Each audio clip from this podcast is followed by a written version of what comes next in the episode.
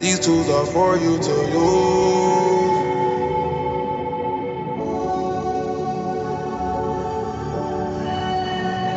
These tools are for you to use. Hey, I'm Dave Marr. Welcome to This Is Your Afterlife conversations with artists and activists about death and life. My guest this week is Maureen San Diego, a female female impersonator.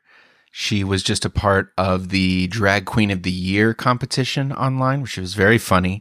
I'll link all her stuff in the show notes, especially her merch and her podcast. I couldn't help but wonder, Mama.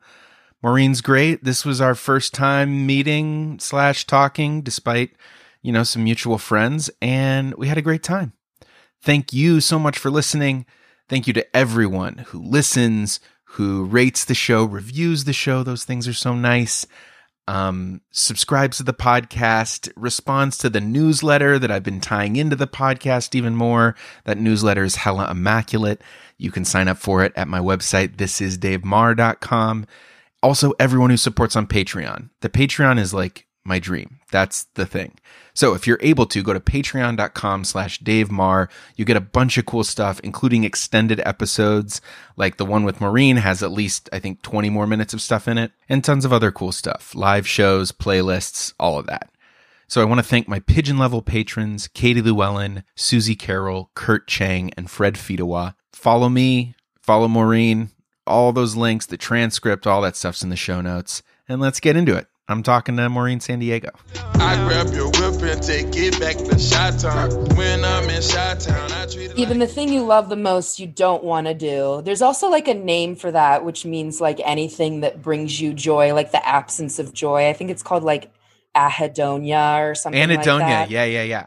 and anhedonia and i used to get that and like it would come up when i had a gig but i would say once you put on the drag you'll feel better. You you feel different. It's like the best version of yourself in a in a way. Plus you can't see my expressions anyway with Mhm. like all of the shit on my face. But it's like the transformative aspect. I mean even if you're a woman transforming into a larger than life Mhm. woman it's still that feeling. I mean at least that's how how i i define it you know and it is it is spiritual for me Yeah. Which is so funny to see, especially your character, hmm like, you know, that the video where you're like doing mushrooms and then taking a shit. It's like pretty funny to hear, you know, and the way you're made up in like, yeah, giant makeup. uh-huh And and for you to be like, this is a this is a spiritual practice. It's pretty it's pretty great. but it's just it's But it such is. a good it's such a good vehicle for catharsis because i mean you can say some really painful shit i mean that whole number came from like a very painful experience and like people don't always see i mean that's comedy really but people don't always see that when it's like right in front of them like so obvious but that's my way of processing those things and having maureen there to help me do that is like therapeutic and it sounds like woo woo but No, it doesn't. i i mean, I mean, this is my this is my like wheelhouse. So this does none of this sounds woo woo to me. I'm like, you know, king woo woo. so when people ask me why don't you do more characters? I'm just like you don't understand. Like it's it's me. Like maureen isn't a character. It's just a different medium of me. You know what i mean? Like it's it's all of it's all of that.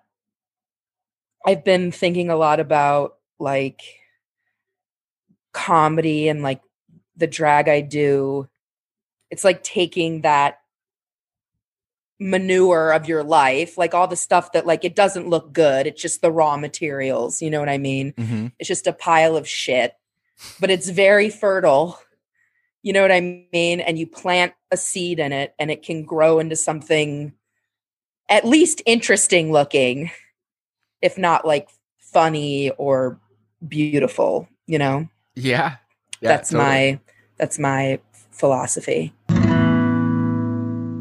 What do you hope happens when you die? Um I I don't know. I think about this a lot. I wouldn't say every day, but I grew up very very Catholic. Okay. So for the first, you know, 18 years of my life, may, let's say 14, because around 14 is like when I stopped maybe believing in hell and heaven and those literal representations. But when I was young, I had such like a fantasy brain and was in my head so much that I really believed in hell and really thought when I died, I was definitely going there. Like Oh, 100%. Like, no question. I would sit by my bedside, I would kneel by my bedside, and I would pray out of obsessive compulsive disorder because I was like so terrified of going to hell. And that never really goes away. Like, it never, that like shame, that guilt. You want to think, oh, I'm an atheist now. I've worked through this. Nothing happens when I die. Obviously, it's a release. You know, it's like taking off your makeup at the end of the night okay. and then you go to sleep and it's done. And wow, I ho- hope I did a good job. Like, I hope I lived the shit out of this life. You know what I mean? Like, I hope I didn't hold anything back and that I just had a good run. You know, yeah. I, I wasn't too much of an asshole. I did nice things for people. I made people laugh. Um, I was a good friend, all of that stuff. I am also a strong proponent, and I think this comes from the Catholic stuff of like heaven is a place on earth, you know, the great 1980 song. I don't Mhm. think I think about people being like like how egotistical is it to think oh, there has to be something better than this. I mean, y- yes, I will say yes. I mean, we have fucked up the planet a lot, but like when you look at nature, you look at the things that exist, you look at fried chicken, like, you know, there's a lot All the things that just naturally exist, like that naturally occur. the, the fried chicken bushes. Yeah. there's so much good shit to be had here. I think I'm not cynical about life. I want to have a good one because I know what it's like to to not want to live, you know what I mean? Like Mhm.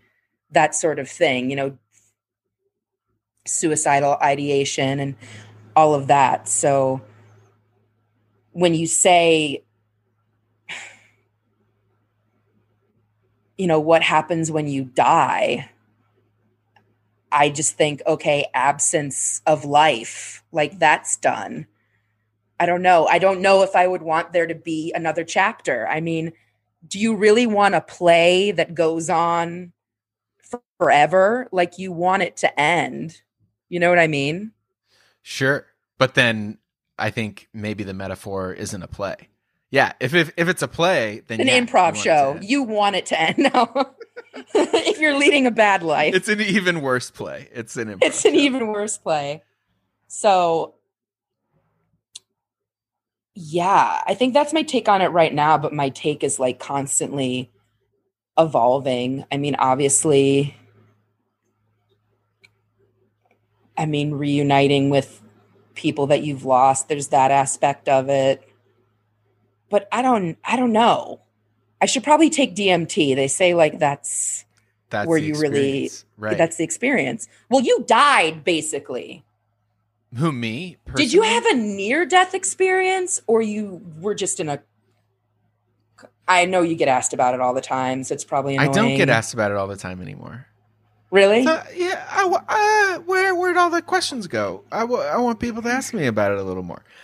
I um I, I don't know if you would if you would call it a near death experience because aren't near death experiences don't they have to involve some sort of like consciousness like Like it's it's it's you're popping outside your body or you're seeing a white light or something like that. I Yeah. mean, mine was yeah, I, I almost they almost took me off life support. It it was Uh huh. it was a near death a prolonged near death experience, but I don't have any conscious memories of that time. Oh, that's different than what I thought happened. Yeah. So you more What so did you like think happened? Maybe I can like implant that retroactively into my brain. well, what you just told me now, it seems like more so it happened to you. You didn't really experience it in the moment. So afterwards, you had to intellectualize what happened in like a different way. Whereas, like a near death experience, I just watched this amazing documentary on Netflix all about near death experiences. And there's a What's certain, oh God, I'll find out for you. Yeah, I yeah, promise. yeah. I can't think of it now. I think it's called After Death. I mean, that So wait, is it surviving death? surviving death. Okay. Surviving death. Okay. And all of these people have such parallel experiences. And one of my favorite stories is about this woman who had a brain aneurysm and she knew they were going to have to operate on her. But in order to operate on her, because like they couldn't have blood flowing to that part of her brain, they had to like shut down her heart, shut down everything for 10 minutes. You can do that apparently. You can kill someone for 10 minutes, operate on them, and then they come back. It's something they do all that they put you on ice. I did not know this was a thing. I just heard about this recently too. Yeah. And essentially she was over she during the surgery she was over her body.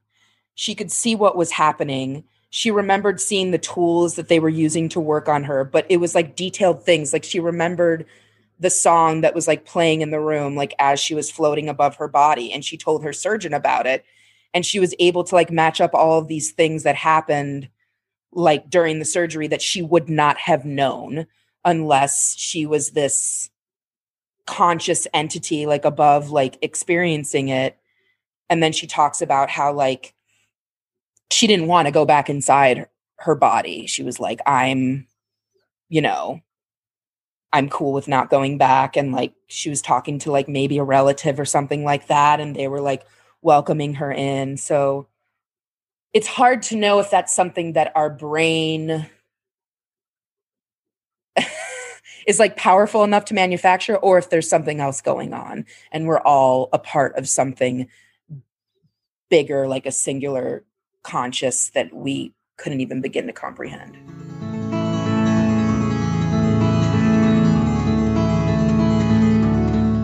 I would like for you to paint your hell. Just, it can be anything, but what would be the personal hell for you? personal hell for me if i'm taking from my like own experience is i definitely have like a fear of like not being able to hear not being able to see not being able to like feel anything like you know just an amorphous blob that like like can't do anything Like a de- sensory deprivation sort of situation. yes But Yes. do you have your full consciousness? Yeah, yeah, like that. That's that's. So you have your full consciousness, you just can't express anything or really experience anything. Yeah. Like also kind of similar to like depression in a way, like where it's just that feeling like forever, and there there's no way to like get out of it because I'm thinking about because there's physical stuff like you know you could be like scalding me with an iron or you know like cooking my intestines or like demons or you know fucking f- fucking my ear or Yeah. something But it seems like you, You know, would but like after- about half that shit.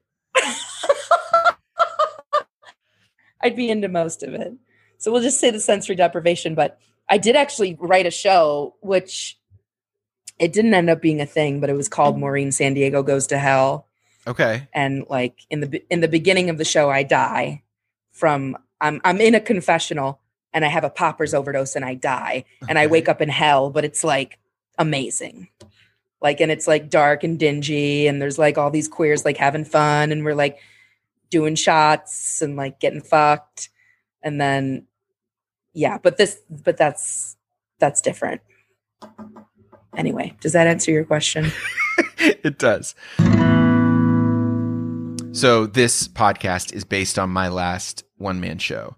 Mhm. Specifically, there's a part where I, I kind of propose that in the afterlife, you get to fully relive one memory. Only one. You can relive it however many times you want, whenever you want. You're not stuck in it. And it's not like all your other memories are wiped. It's just that this specific one is the one you get to like drop back down into and move around in. If you had to just choose one, specific or or a time frame I think specific. that's hard when you take food into account i know that's Wait, how so? What do you mean? i don't know because wouldn't you want to relive like eating a really good buffet one last time that's not what i'm gonna say but i'm just saying You can be. That can totally be it. If It that's a that. rich enough memory that that bears repeat livings, then absolutely. that's true i'd say because there's do you know like lucid dreaming Yeah. So I like used to not so much recently, but when I do like like I've done it like lucid dreaming and at first I would try to control it and I'd always try to go back to like this one specific memory actually like in my dreams but it would never work and I'd kind of get there It was a real memory or it was a dream that you used to have that you were trying to return to. no a real memory and i guess like the first time i ever felt like i belonged or like i had like a community or people that understood me i mean not to say that like my family doesn't understand me or whatever the first time where i felt like the most at home and like the most at peace was when i went to arts camp. And i was surrounded by just like queer kids and art and musicians and painters and you know they had this amazing orchestra that was called the World Youth Symphony Orchestra and there was kids from all around the world that would come together to be in this orchestra.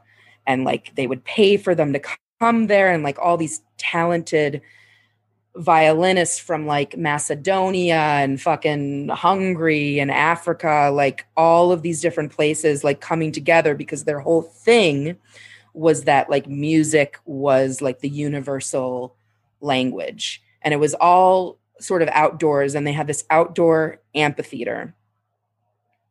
I went there for musical theater, of course. The the the, the gay shit. But um we would all hang out after we were done with like all our courses and like all our classes and rehearsals and everything. We'd all like hang out on the main camp and they had these incredible shows all the time in this like 4,000 seat amphitheater that was like in front of this lake.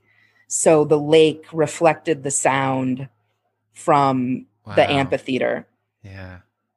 And um Was it the lake was behind the amphitheater? Yeah, it was behind the theater. So when you were looking at the theater, you could see through, and it was an outdoor theater, and you could see the Mm. lake behind it, and you could Wow. see the sunset and everything. Wow. And this massive orchestra full of like the most talented youth in the world at their instrument would would play. I mean, like so moving, you know what I mean? And I remember one time we were on the main camp and um, the orchestra was playing all of West Side Story, like the whole thing. It was just beautiful. Like any moment, any moment where the sun was about to set and I was with all of my people, my tribe. So you're surrounded by the musical theater kids, but you're Yeah, all those- the orchestra show. Yeah, and we're listening to the to the orchestra and we're cracking jokes and like singing along and like doing bits and like okay, so it wasn't like out. a reverential sort of everyone be quiet and and No, no, it was just you were immersed in like the beauty of that place, you know, no cell phones, Mhm. no anything. Everybody wore a uniform. It was like a really goofy uniform.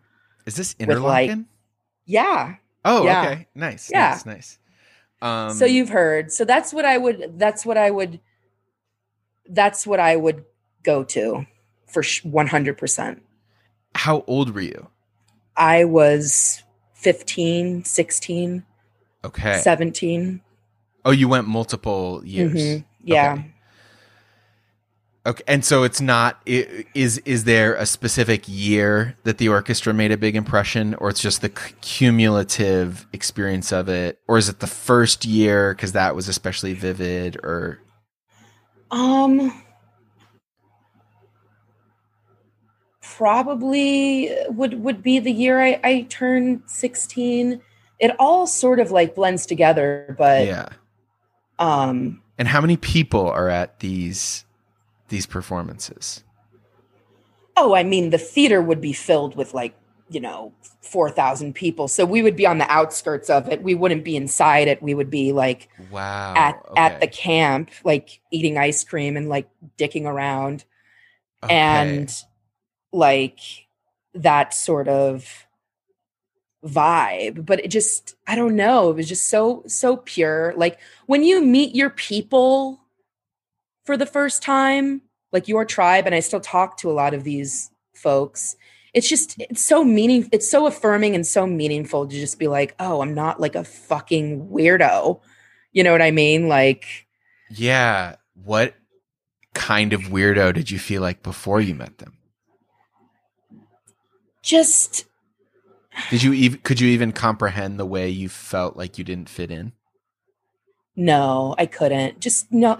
I feel like from the beginning, like a lot of, like the first time I felt like any sort of like being proud or like self esteem was from singing, because that was the first thing I got like affirmation for. Like I wasn't, you know, the pretty one or the popular one or even the one that like anyone looked at at all Okay. like just you know like literally. you weren't even just the one. You weren't even I wasn't the one i like would sit in like the crook of a tree by myself Some Boo Radley shit or something. Like you know like i I'll, I'll equate it to this like in the back of my mind i would be like oh well i'm making jokes or like i'm funny but no no one laughed. You know what i mean? Okay. no one laughed you know? They were just like what the fuck is wrong with her? She's an asshole you know? Okay. And so then you meet these people. and they're like you're great! You're fucking aw like we're all fucking best buds. And i was like oh my god there's people like this in the world? Like what am i doing with these bullshit people? Like in my hometown or whatever that i don't know you know Can you describe the qualities that these that your people had that the other people didn't? that my people had Mm-hmm. humor irony Mm. like you know unabashedly queer and unabashedly dramatic and ridiculous and extra and not self-conscious about it. And part of that was because we were all with each other you know? Yeah. like and had a common thing that we loved you know? That was sort of what it was all about. Yeah. Like nerds nerds. We were nerds. What's your coma? In the sense of some sort of event in your life, big or small, mm-hmm. where there is a clear before and after. Hmm.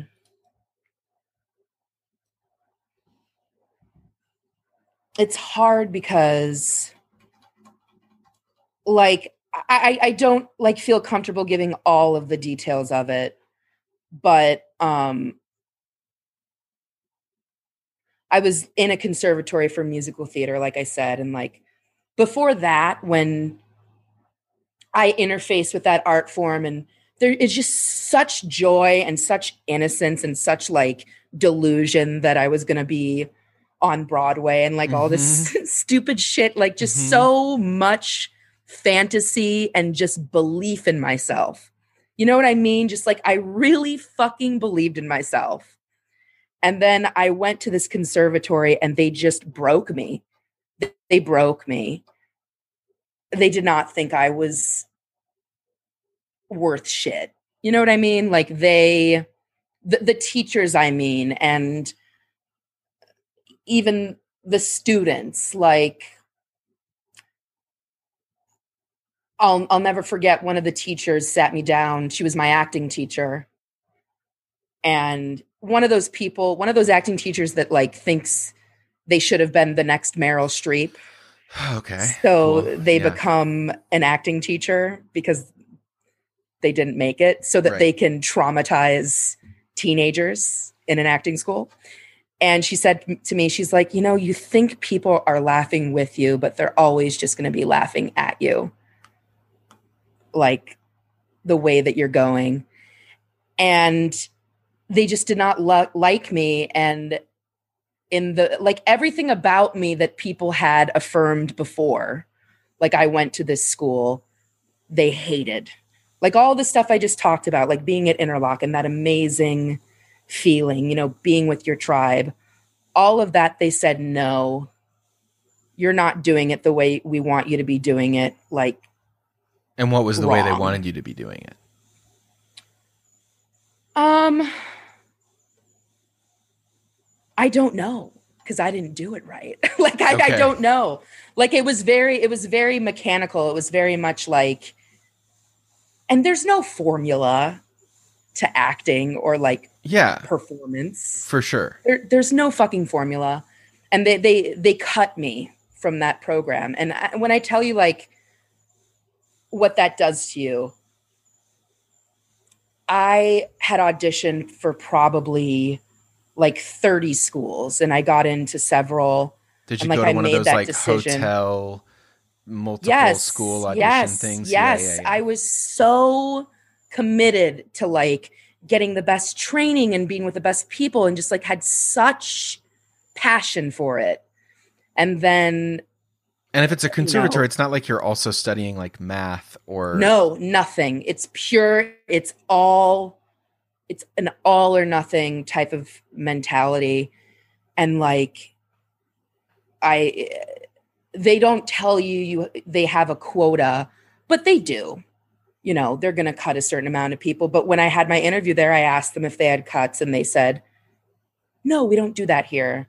And then they cut me in the middle of my sophomore year and said, Yeah, you're just not, the training's not helping you. Like, we can't help you with anything. And then I, I had to leave right, right before Christmas. Oh my God. And I think. And you're what, 19? 18. No, 19, sorry. 19, yeah. Yeah. That is so fucked up. Yeah. To tell an can you imagine can you imagine right now talking to a 19-year-old kid and going, you know, you just don't have it. Like the thing you want to do, it's uh I'm yeah, I'm sorry you don't got it.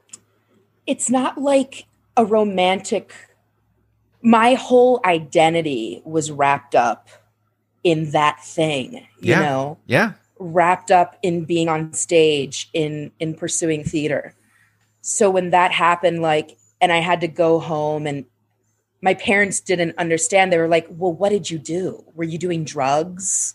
You know were you like what what did you actually do? And i'm like i didn't do anything. I just tried my best and my best was not good enough. So Ugh. but i could have just been like cynical and said fuck it I'm never doing that again. but I don't even know how I I mean it's I definitely do not think I would be like a comedian or the type of performer I am now if it weren't for that experience. And like this is really honestly my first time talking about it like on a podcast, I mean. yeah, right right right. But um to pick and I had some amazing people that were at the school that were my really really close friends that tried to change policies for me like after I left and like they saw like I guess the injustice uh, injustice of it or whatever that I'm still friends with today. But it's crazy. And then I went to ISU and they welcomed me with open arms. I got you know like it was just so strange. I don't know.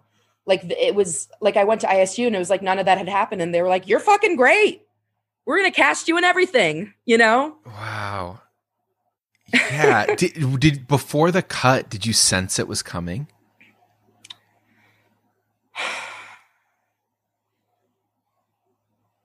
They didn't put me in a position where i was set up to succeed meaning that i wasn't getting like a lot of positive validation but that was pretty normal for that type of environment for everyone but the person that they put me with was someone that did not like me someone that like the person they put you with like my scene like- partner my my whole Oh. so the, the dramatic thing is that like my whole career there edged upon a scene that i had to do in front of the entire conservatory with someone that hated me and did not want to work with me for whatever reasons. They were like, "Well, you didn't work well together last year, so we're putting you together now to see if you can work well with this person." oh my god okay Yeah, and they did they didn't show up to rehearsals and they lied about it. They would say that I wasn't scheduling stuff like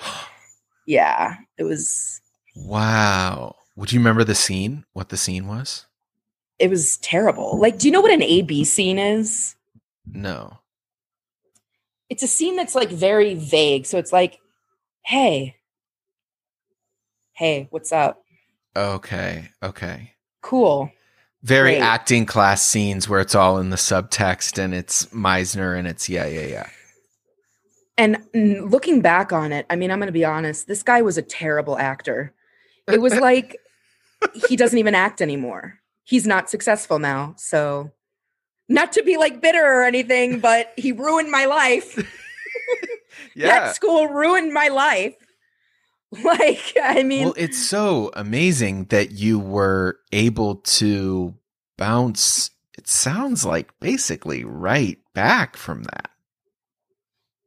yeah, I don't, I don't know. I don't mm. know how. Like so, it so I, I take it like at face value when you say they broke you, but how?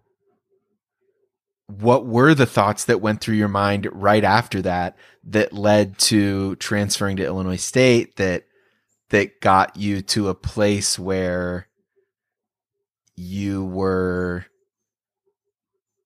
yeah i mean did you just was it a belief in yourself was it a No. memory of the Interlochen stuff was it a fluke what was it No, I was I was ashamed, but it felt as though, well, what else am I gonna do?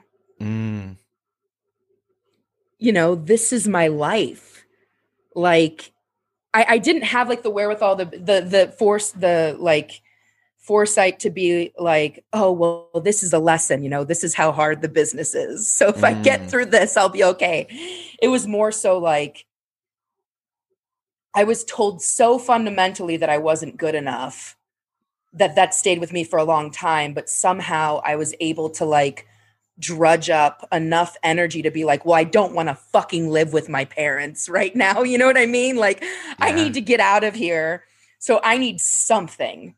And Illinois State was the only school I went to or auditioned to for like and I think my grandpa recommended it. Like I was like I could get, give two shits and like luckily enough like as karma would had have it it turned out to be the perfect school for me and it really brought me back like from the dead, which is dramatic, but it's No. it's it's true. Like it may seem so trivial to be like, oh, you know, just this girl with a dream. She wants to be an actor or whatever. She wants to be a performer. Like, you know, all of that. Like, what? Who cares? You know, but I don't know. But you're describing that from the outside, but that's not how you experienced it. You experienced it like pressed right up against the window. That was your life. So, yeah, sure, you can dismiss it if you describe it in the most vague, dismissive tone, but that wasn't that's not true to to what you lived through. It was Yeah. a fucking life or death shit. yeah that's what definitely what it what it felt like and i think the thing that really made me want to move on was um living with my parents for those six months. Okay. because i was just like this is horrible. I need to like get around my people again. Yeah. you know what i mean? Like i need to be around those people again. So when you were around, because it sounds like a very like yo-yo sort of, you're you spend your time at your hometown, you're feeling like a misfit. You go to Interlochen, things you you find your people, you're you belong. You end up at this conservatory where it's even worse than before because it's they're supposed to be your people, but they're beating you down. And then you end up back at Illinois State is it just kind of vacillating between these two poles or was the experience of being on the other side of the conservatory shit was it like now i'm with my people and i survived that it felt like I had something to pull from. You know what I mean? Like, I don't think I had felt like that big of a like a loss like on that scale. So it kind of felt like, oh, I got something to work with. like not in like a crazy like you know what I mean? Like it felt like, oh, that is life. That is like experience, you know, that I can use. So maybe I should be thanking them really. No, I would never do that. But yeah i get it it felt like I have lived like more than most 19 year olds or 20 year olds or whatever. And like there was more like trauma that went down there that I won't get into, but I'll just say like I that like when you asked me that like what was your before and after moment, like I didn't even have to think. Like that that was it.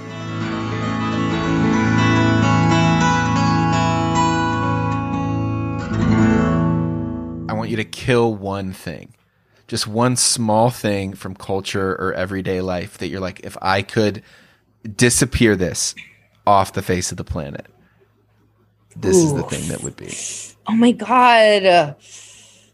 Kill one thing. Mm.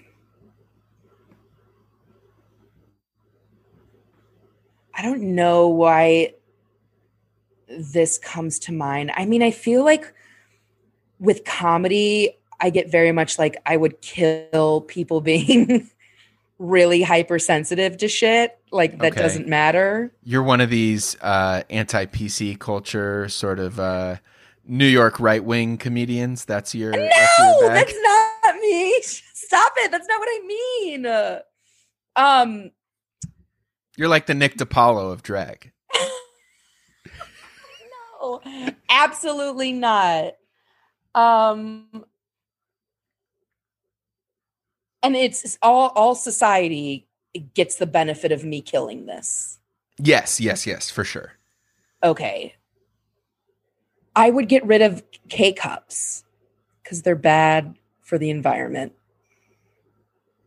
Okay, so you're on you're on some like hero sort of shit. Not it's not like K cups are a personal problem for you. You're you're just you you, you want credit for this.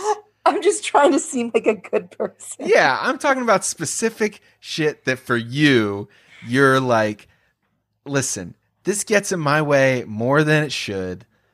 Laundry. I hate doing laundry. Okay, so what? You would you would want it so that clothes automatically clean themselves or Yes, they wardrobes stay clean. automatically renew? Okay. Or, although this is kind of a big concept too, like you don't have to worry about smelling bad. Okay, so body odor. Yeah, body odor. See now that seems so y'all just say what have other people said? Because then then I that's what I'm thinking about. No, no, no. you no. can't You don't need you to. I, tell me. I can tell you, but it's not gonna. It's just gonna put your brain in the in the ballpark of what they were thinking. Can I think tell? body odor is like a great one. a total overthinker. Can you tell? I'm definitely that. I mean, I'm I saying feel like that I am that. I feel like even asking someone if they can tell is like an overthinking. like, are you? Is it? Is it clear? I mean, uh, do you know that I'm overthinking? Is that? Am I overthinking? Asking you if I'm over? Does the? Is this? Is it obvious Is this you? making sense to you? Um, but body odor makes sense. But what about good body odors? What about like you know someone who like piss? Yeah. I don't want to Yeah. get rid of the piss smell. Yeah, That's no, into, someone, someone like a like the the smell of a lover's t-shirt. That sort of that sort of like good scent of a person. You know? We keep that. Okay, We get whatever you're into, we're keeping around. It's like per person. You might be into like dick sweat. If you're into that, that stays for you. If you're not, it goes away. It's it's it's uh prescriptive per person. okay, okay. So, uh, like a subjective sensor of s- odor removal based on personal preference. Yeah, like you can control it. Okay, Yeah. I like it. Okay.